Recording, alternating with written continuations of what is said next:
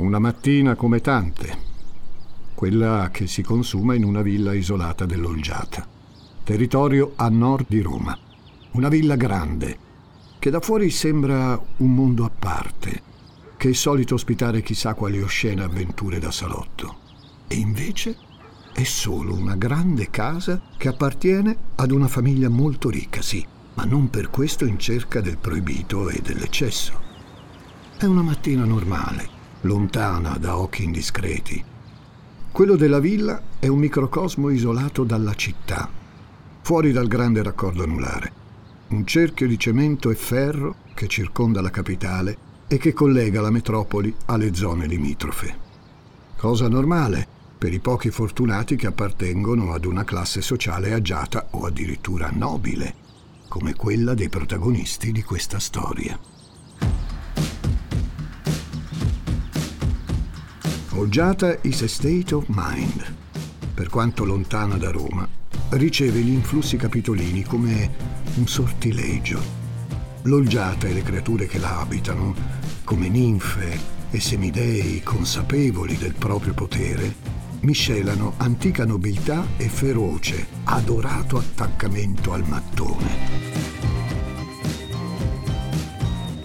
Si intrecciano passato e presente nell'odore delle erbe e in quello del cloro delle piscine, negli arredi, nei divani bianchi, le tende azzurre, i vinili di Ornella Vanoni che canta Vinicius de Moraes e Tochigno.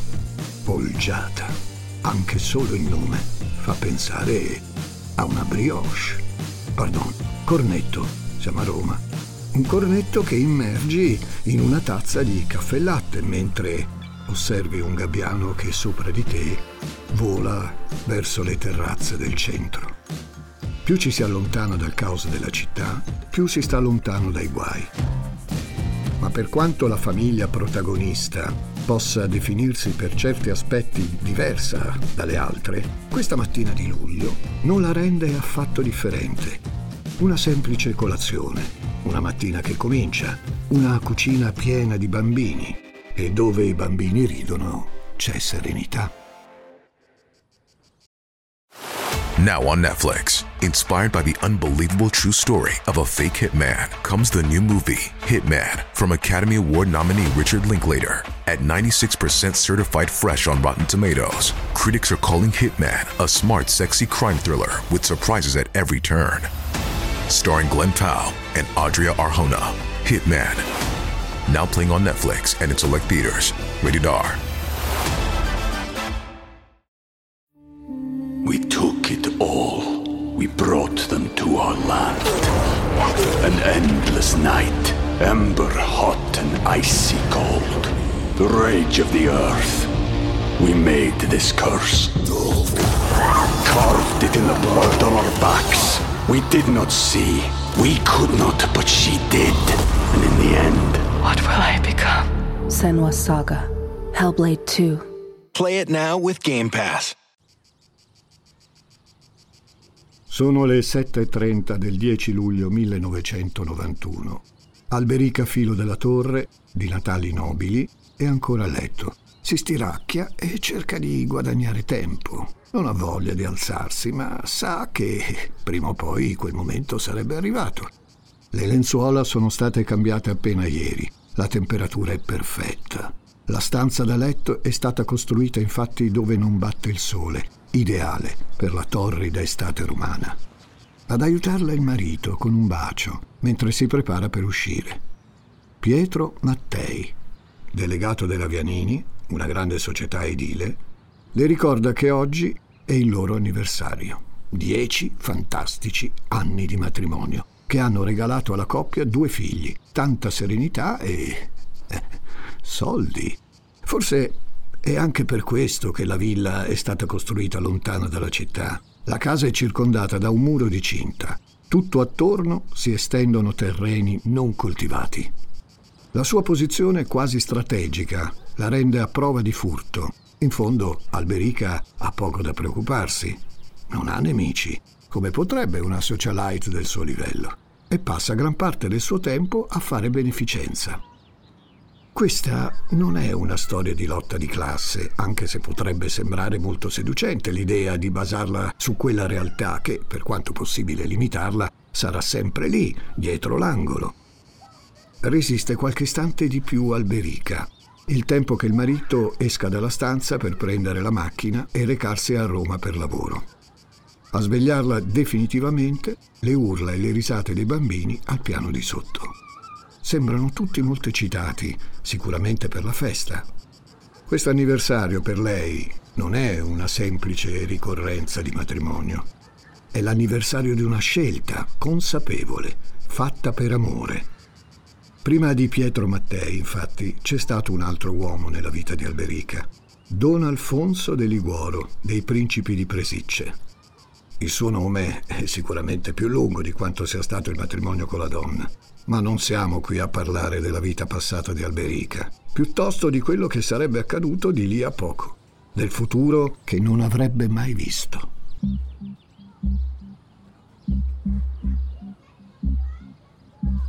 Non si veste nemmeno Alberica. Una vestaglia bianca legata alla vita e un paio di zoccoli di legno. Quel giorno, almeno fino a sera, avrebbe oziato non ha intenzione di uscire né di lavorare. Sarebbe rimasta a giocare coi figli, per coccolarli un po'. Insomma, avrebbe fatto la mamma. In fondo quei ragazzi, per lei, rappresentano il frutto più profondo dell'amore che prova per il marito.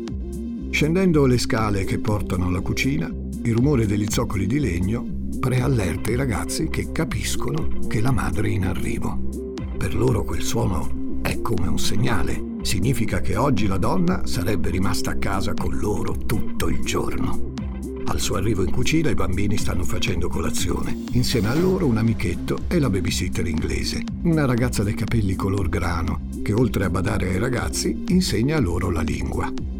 Nessuno tra i presenti avrebbe mai immaginato che quella mattina sarebbe stata l'ultima in cui avrebbero sentito il suono rassicurante e familiare degli zoccoli della madre.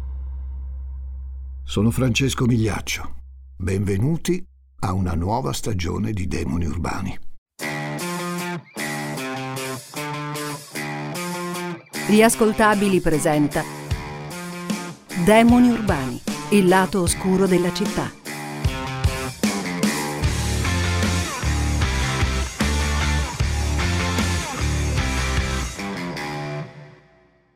Cari amici di Demoni Urbani, mi dispiace se vi state aspettando una storia su una villa terrificante che nasconde chissà quali segreti al suo interno. Purtroppo per voi questa è una famiglia felice. Una famiglia dove tutto funziona e tutto va per il verso giusto. Non è un caso che viva all'Olgiata. Più che un mondo lontano dalle sirene di Roma, è una perla che da Roma trae la sete per il potere, per la bella vita. Chi abita all'Olgiata a Roma ci va, frequenta i salotti, scala la società con progetti imprenditoriali e professionali di alto livello, poi prende la macchina e ritorna nella sua villa, con servitori silenziosi, rumori delle cicale, l'argenteria buona esposta. L'Olgiata è un microcosmo riservato, dove i costruttori parlano con i nobili, i giornalisti con gli industriali, i calciatori con i presentatori televisivi, Entrando all'olgiata abbandoni i crismi di un mondo sporco, pesante, solo a sentirne parlare. E infatti, per quanto riguarda la nostra villa, è a che arriva da fuori che dobbiamo prestare attenzione. Questa è una storia di una donna uccisa da un demone che non viene dall'interno, ma dall'esterno. Una trasformazione, quindi. Una partita giocata al gioco sbagliato, che ha distrutto tante persone come un domino. Quanto tempo dovrà passare prima di scoprire di cosa sto parlando? Ve lo dico io, molto poco. Per i figli di Alberica quella mattina non durerà molto, ma è un ricordo che resterà per sempre. Lasciamo che finiscano la colazione in pace. Almeno questo glielo dobbiamo.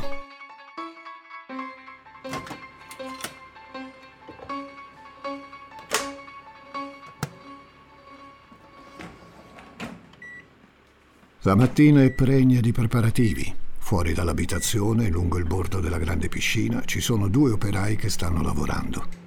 La padrona di casa è stata chiara. Quella sera, al ritorno del marito e all'arrivo degli ospiti, tutto deve essere perfetto. Le due cameriere filippine stanno finendo di far mangiare i bambini e Alberica ritorna in camera per cambiarsi non prima di aver salutato i figli con un bacio e avvertito la cameriera di lasciarle la colazione davanti alla porta. Vi abbiamo elencato tutti i personaggi presenti nella villa in quel momento. Lo scacchiere sembra completo, ma qualcosa o qualcuno sfugge ai più. Un uomo, approfittando dell'arrivo in cucina della donna, è entrato di soppiatto in camera. Quest'uomo, a cui momentaneamente eviteremo di dare un nome, si sta aggirando con passo felpato nella camera dei coniugi. Si muove bene, troppo bene. Ogni passo è misurato, calibrato. Il 10 luglio 1991, quell'uomo, benché vicino alla casa e ai suoi membri, è un intruso.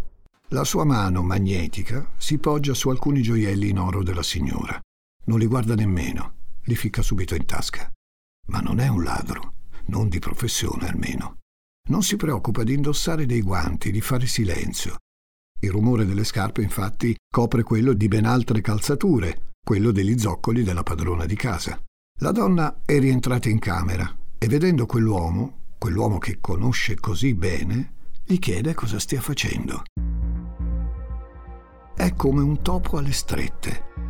Potrebbe rispondere alla signora, provare a scappare sceglie l'opzione più drammatica. Preso da un raptus di collera e paura, colpisce in pieno viso la donna, che non ha neppure il tempo di gridare aiuto. E qui scatta l'istinto predatore dell'uomo. Una volta gettata a terra la signora, afferra uno degli zoccoli per colpirla più volte alla testa. Il sangue schizza dappertutto, lenzuola, pavimento, tende. Non può essere certo definito un lavoro pulito, insomma. Alberica Gioca male le sue carte. Tenta di resistere, sì, ma nel modo sbagliato. In cuor suo spera che quell'uomo si possa fermare da un momento all'altro, ma è troppo tardi.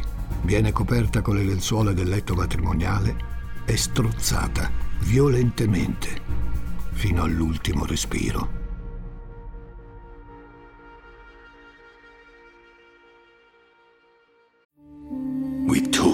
All. we brought them to our land. An endless night, ember hot and icy cold.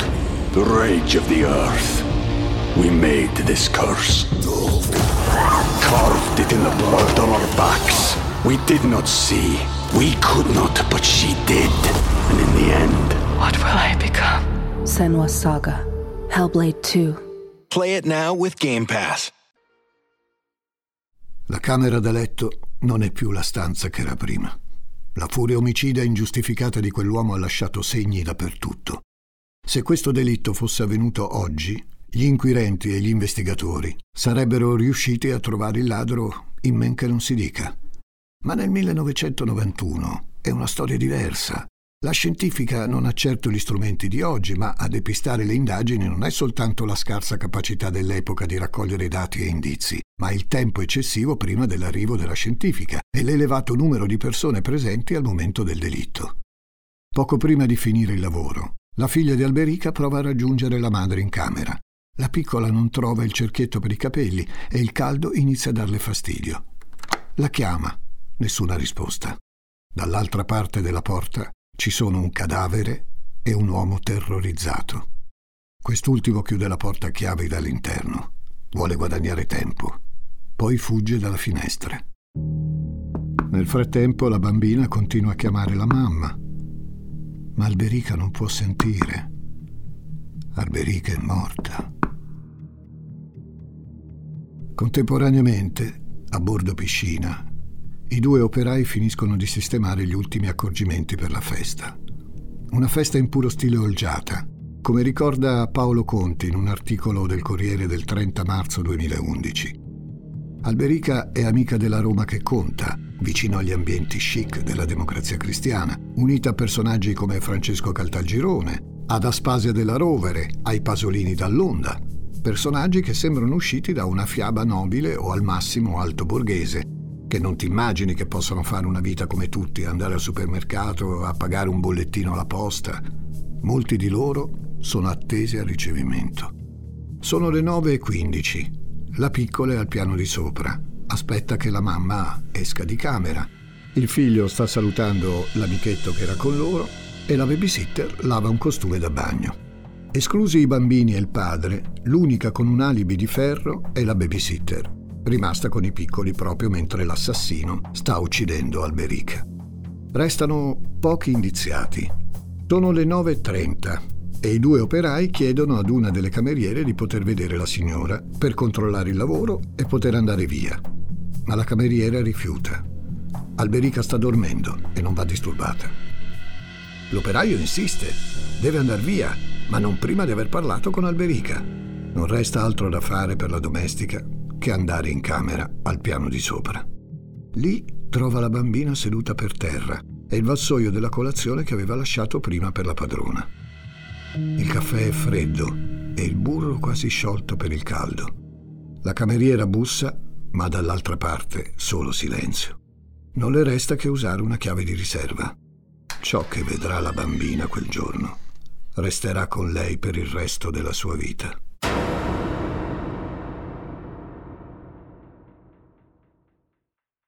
Cari amici di Demoni Urbani, amanti del giallo e del mistero, ritenetevi fortunati a poter ascoltare questa storia oggi, perché i curiosi del 1991 hanno dovuto aspettare ben vent'anni per scoprire il volto e il nome dell'assassino. Vent'anni di supposizioni, storie, vicende e stratagemmi per dare ad Alberica e alla vicenda più spazio del normale.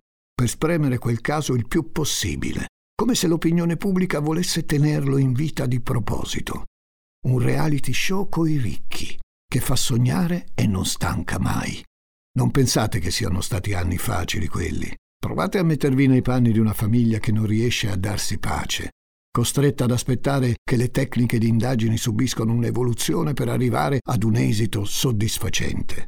Vent'anni di cronache e di giornali, vent'anni di televisione e di notizie false in cui ognuno può aggiungere un tassello, depistando indagini e moventi. Vent'anni in cui non solo la famiglia di Alberica ha passato dei brutti momenti, ma anche persone che con l'omicidio non hanno nulla a che fare, come Roberto Iacono, il figlio dell'insegnante privata dei figli di Alberica, che ogni tanto frequenta la casa. Perché prendersela con questo ragazzo? Semplice. Dopo anni di buchi nell'acqua l'opinione pubblica ha fame di un nome e se quel nome appartiene a una persona che ha avuto problemi mentali, allora il caso è bello che chiuso. Facciamo un piccolo balzo indietro nel tempo. Siamo in un bar di Roma, di quelli piccoli e pieni di fumo, di quelli con la solita clientela, uno zoccolo duro di disoccupati e professionisti dell'arte di arrangiarsi. Tra i tavolini, in fondo alla sala, c'è Roberto, con un amico. Discutono del recente mondiale di calcio, di come la nazionale ha perso in semifinale con l'Argentina. Una sconfitta che ancora non va giù a Roberto. Ma il vero motivo del nervosismo del ragazzo non è dovuto unicamente alla discussione, ma anche alla recente multa che ha dovuto pagare per atti osceni in luogo pubblico. Lui si giustifica dicendo che deve necessariamente urinare per strada, in seguito ad una bevuta esagerata. Peccato che ha scelto un posto frequentato da famiglie. Insomma, Roberto non è un ragazzo proprio tranquillo. Particolare sicuramente, nervoso anche, ma non è mai stato cattivo. Spesso basta una singola azione, una singola scelta sbagliata per perdere la faccia per sempre ed essere marchiati a fuoco da tutti. Roberto ne riceverà un secondo di marchio, proprio quel giorno. Un giocatore di biliardo poco distante lo riconosce e inizia a prenderlo in giro. Roberto non ci vede più.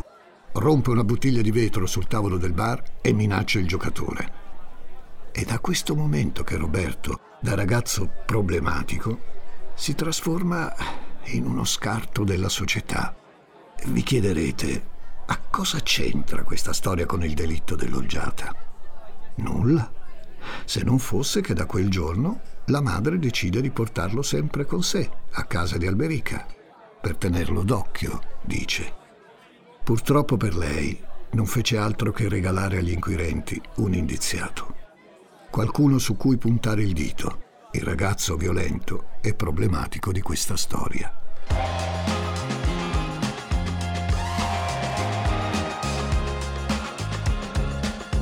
Il caso diventa di dominio pubblico. Lusso, sfarzo e gossip diventano i veri protagonisti della vicenda. I tabloid non cercano altro che questo e come cani da tartufo sono pronti ad aggiungere una riga in più per ogni aggiornamento del caso. Ciò che conta è vendere. Poco importa se la donna è una vittima innocente. Per il lettore medio, in cerca di notizie da scambiare con gli amici del bar, l'Olgiata non rappresenta più solo un territorio alla periferia di Roma, ma un luogo oscuro in cui ogni giorno accade qualcosa di sinistro, lontano dagli occhi dei comuni mortali. Alberica non è più una mamma, ma una dama in combutta con la malavita. E Mattei non è più un uomo distrutto dalla morte della moglie, ma un possibile indiziato che ha soldato un killer per uccidere la moglie, a sangue freddo. Anche questo caso diventa un fotoromanzo a puntate. Ma per quanto i giornali possano scriverci sopra, è sempre uno il nome che deve uscire fuori. E un nome esce. In casa di Roberto vengono trovati dei pantaloni con delle macchie di sangue, vecchie, logore, ma riconoscibili. Ha frequentato molto la villa e quel giorno di luglio potrebbe essersi intrufolato in casa, magari dopo aver rubato le chiavi dell'ingresso posteriore della villa, un pazzo in cerca di preziosi, un folle distratto che si ritrova Alberica a due centimetri da lui. Per quanto riguarda la procura, quel sangue è di Alberica. Fino a prova contraria, certo. Ma sbuca fuori un nuovo nome. Un tale che non abbiamo nominato perché apparentemente fuori dai giochi ormai da un po'. Manuel Winston, ex cameriere filippino della villa. Adesso ci sono due piste, quella di Roberto, la pista schizofrenica, e quella di Winston, la pista razziale. Sembra che l'uomo fosse stato recentemente licenziato dal Berica. Ora, oltre ai due iniziati, ci sono anche due moventi. Ricordate quei pantaloni che vi ho appena citato? Quelli sporchi di sangue? Il test del DNA dà esito negativo. Quello non è il sangue di Alberica si scopre. Viene eseguito un successivo test per trovare tracce del cameriere filippino sul corpo della donna, ma è un secondo buco nell'acqua. Nessuno sa più cosa pensare, a chi dare la colpa, come far continuare le indagini che per mancanza di elementi si fermano. I due principali indiziati non vengono arrestati e la partita con la verità ricomincia da capo.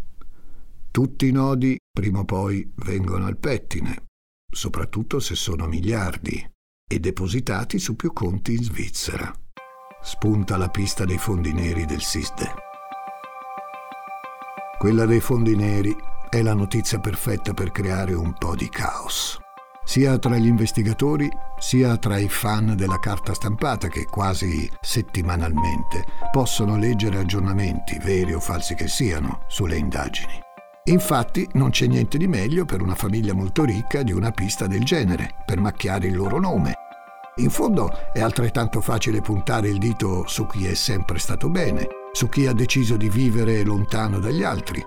Siamo nel 1993. È stata appena aperta la pista sui fondi neri del SISDE e dei conti di Alberica per nome del marito. Sono fondi neri che fanno da intermediario tra Mattei e il SISDE sbuca fuori un terzo nome. Michele Finocchi. L'uomo è un amico di Mattei, per alcuni una spia che si è recata in villa per accertarsi che qualcuno avesse finito il lavoro. E i sospetti iniziano a farsi vivi proprio per la sua velocità nel recarsi sul luogo del delitto dopo l'omicidio. Morta Alberica, Mattei sarebbe diventato infatti immensamente ricco. Perché quella mattina nefasta Michele è stato il primo a trovarsi in villa dopo che la cameriera ha scoperto il corpo di Alberica. I due uomini vengono interrogati senza sosta. I sospetti sono forti. Complice inoltre un gioiello regalato ad Alberica da parte di Michele, solo qualche tempo prima dell'omicidio. Forse un delitto passionale? Ma nulla da fare. I due rispondono bene ad ogni domanda e tutti i loro spostamenti combaciano.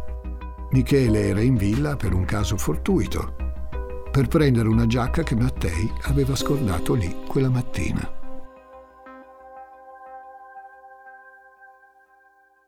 Gli inquirenti non sanno più che pesci prendere.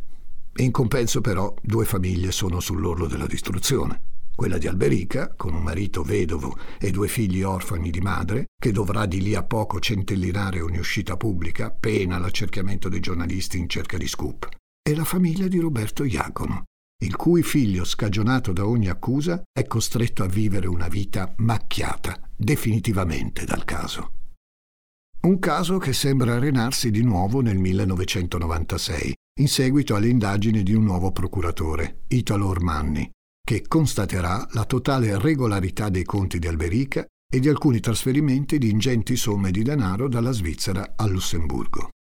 I soldi, quindi, non hanno nulla a che vedere con questa storia.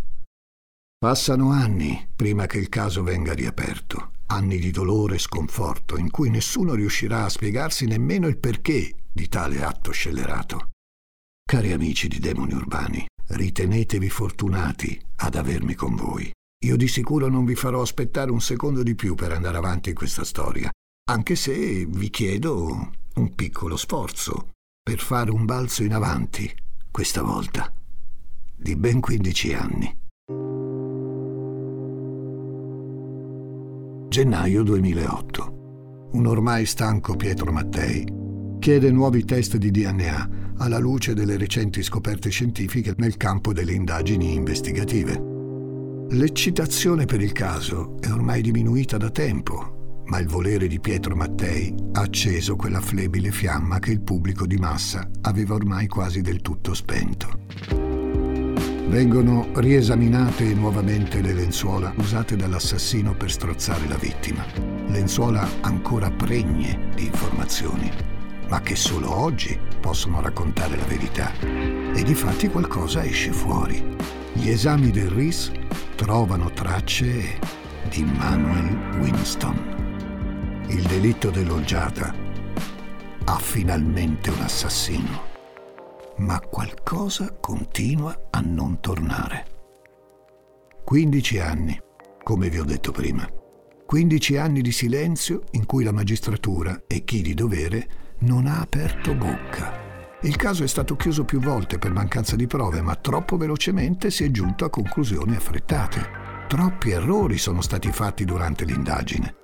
Il più grosso di tutti è stato trovato da Francesca Loi, PM del caso, Riesaminando il vuoto tra il 1991 e il 2008, ha scoperto che l'assassino avrebbe potuto essere assicurato alla giustizia molti anni prima, se soltanto, a suo tempo, fossero state ascoltate tutte le registrazioni delle telefonate di Winston. La procura, infatti, a suo tempo, ha disposto l'intercettazione delle telefonate dell'uomo ma omette di ascoltare la registrazione del colloquio dello stesso con un ricettatore, al quale intende vendere i gioielli trafugati alla contessa. Quella registrazione, prova certa della sua colpevolezza, rimane inascoltata per troppi anni negli archivi della Procura.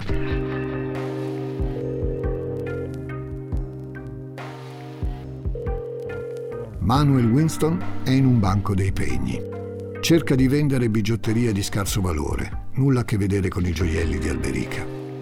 Va spesso in quel posto. Lo conoscono tutti, ma nessuno ci parla. Qualcuno dirà più in là che Winston non è mai stato un tipo sveglio. Il suo essere taciturno poi lo rendeva ancora più strano. È una presenza fissa di quel posto che gli permette di arrotondare.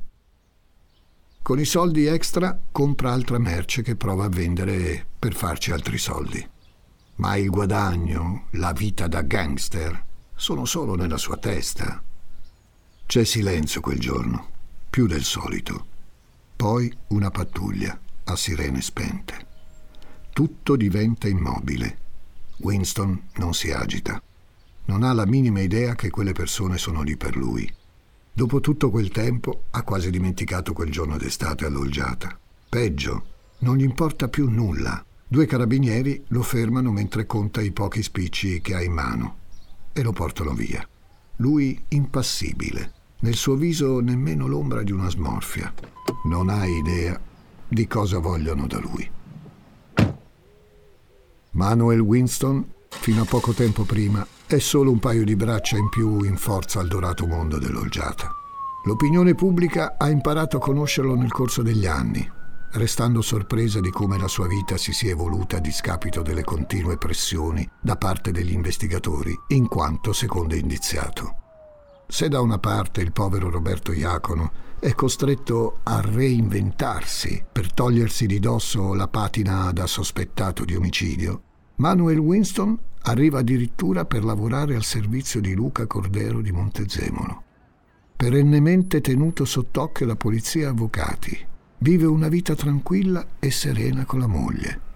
Anche lei è stata interrogata più volte e le sue parole hanno lasciato decisamente stupiti, con il senno di poi, gli investigatori e i PM. Pare che Winston non avesse mai detto alla moglie niente che possa minimamente provare la sua colpevolezza. Una confessione, un rimorso, un pentimento, niente.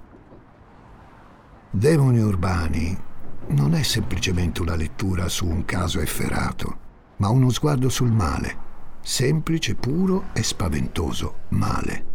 E risiede proprio in questo elemento l'abisso in cui è caduto un uomo come Manuel Winston, che nonostante abbia ucciso una donna buona, una madre, non ha mai tentennato, non ha mai provato nemmeno a lasciare l'Italia. Uomo malvagio non per i suoi gesti, ma per la pace che ha trovato nel vivere con essi.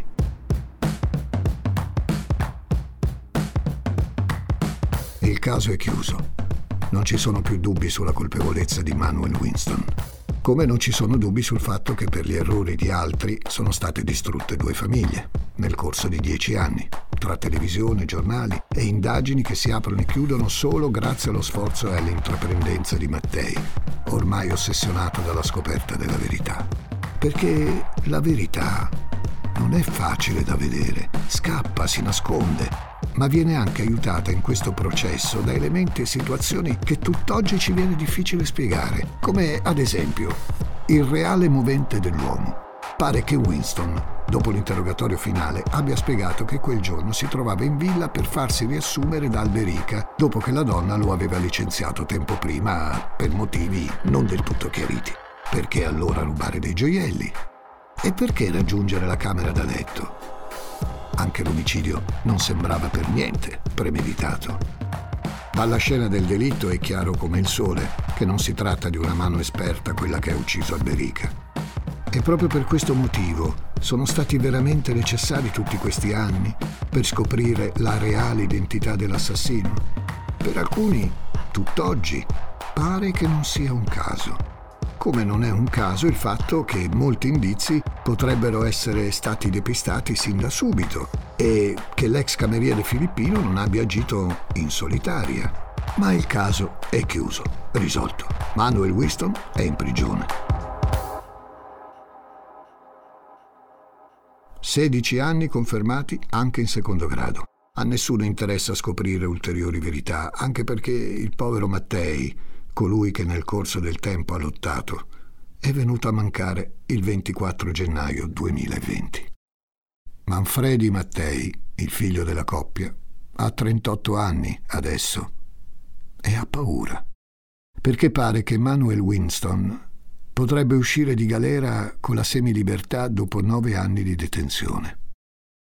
Manfredi non riesce a spiegarsi tutto questo, teme per il futuro, Teme di vedere per strada lo sguardo assassino che ha ucciso la madre a sangue freddo e non ha nessun potere per trasformare la situazione.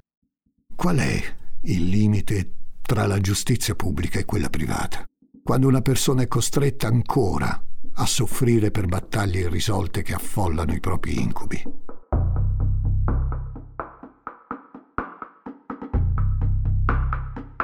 Cari amici, in attesa di trovare risposte, noi ci salutiamo qui, anche con l'amaro in bocca, proprio per i contorni di questa storia che non sono piacevoli. Ma è inutile girarci intorno. Di demoni siamo pieni e sempre lo saremo.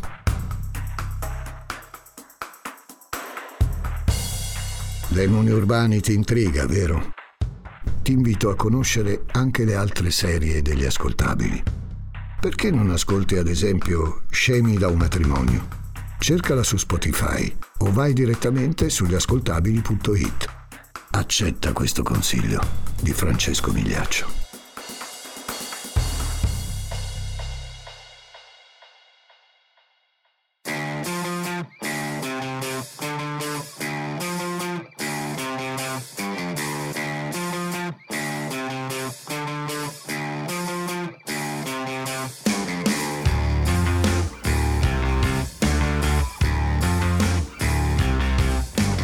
Demoni Urbani è una serie originale degli ascoltabili, a cura di Gianluca Chinnici e Giuseppe Paternò Raddusa, da un'idea di Simone Spoladori, condotta da Francesco Migliaccio. Questa puntata è stata scritta da Michele Granata. Editing e sound design di Francesco Campeotto e Alessandro Livrini. Prodotto da Giacomo Zito e Ilaria Villani. Tutti i diritti riservati per gli ascoltabili.